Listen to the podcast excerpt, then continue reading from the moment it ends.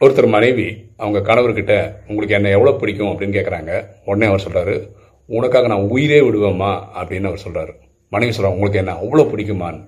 இப்போ கணவர் சொல்கிறாரு உனக்காக வாடுறதாம்மா கஷ்டம் சாவது ஈஸி அப்படின்னு. பாருங்களேன் நம்ம ஃபஸ்ட்டு கேட்கும்போது உனக்காக உயிரே விடுவேன் அப்படின்னு சொல்லும்போது இவங்க ரொம்ப இணக்கமான கப்பல் அப்படின்னு தோணுச்சு. உங்க கூட வாழ்றதான் கஷ்டம்னு சொல்லும்போது இவங்க கூட ஆயிரத்தெட்டு ஃப்ரிக்ஷன் இருக்கிறது நமக்கு தெரிய வருது. பாருங்களேன் உறவுகளில் ஒருத்தருக்காக ஒருத்தர் சாவது முக்கியம் கிடையாது. வாழ்ந்து காட்டுறது தான் முக்கியம். என்ன போல் வாழ்வு